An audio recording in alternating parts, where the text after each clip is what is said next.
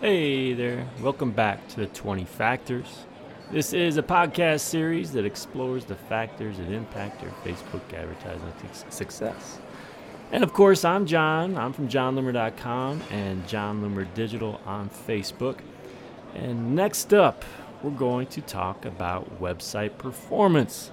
Because it's not just that you have good website traffic and your website looks nice, needs to perform well, or can significantly impact your results.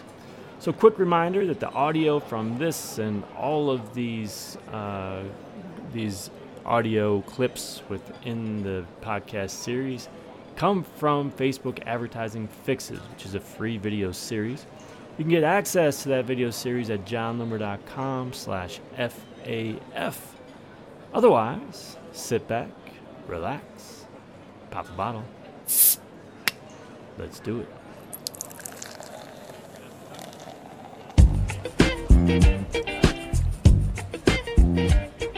Next up, number 13, website performance. So, hopefully, you have a website or a client website that gets good website traffic. Hopefully, they've got the website pixel and events installed. But I'd say almost imp- as importantly, hopefully the website actually performs well too. I mean, that's kind of a general term, performance, but uh, it can have a major impact on whether or not your ad can perform. So imagine, for example, the best possible ad that inspires action. Like you reach the right people, they're ready to act. People click that ad at a really high rate because they're ready. They're ready to go. Whatever it is you've sold them, they're buying it. Unfortunately, they click that ad, the website crashes, it fails to load, or it loads very slowly. Maybe the website's outdated. Maybe it's poorly constructed.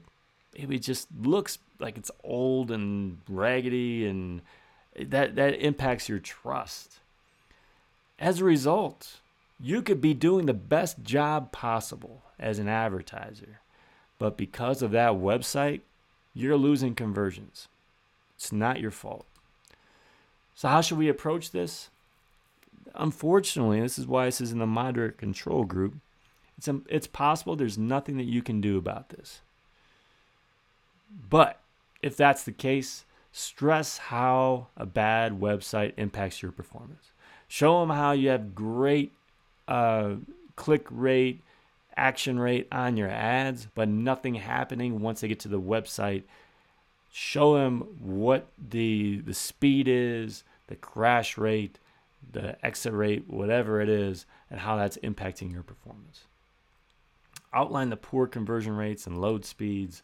Lean on instant experience and Facebook lead forms if you need to. So these are tools that Facebook created for you uh, largely because of this issue. So if you don't want to create a new landing page or if you don't trust your landing page, you can you can create lead ad forms. Instant experience is a nice substitute in some cases of a website, um, or at least uh, certain stages of that website experience. So these are nice things to look at or nice things to try and experiment with if you're running into this issue. So I hope you enjoyed that lesson. Again, to get access to the full video series, it's a free video series. Go to jonloomer.com slash F-A-F.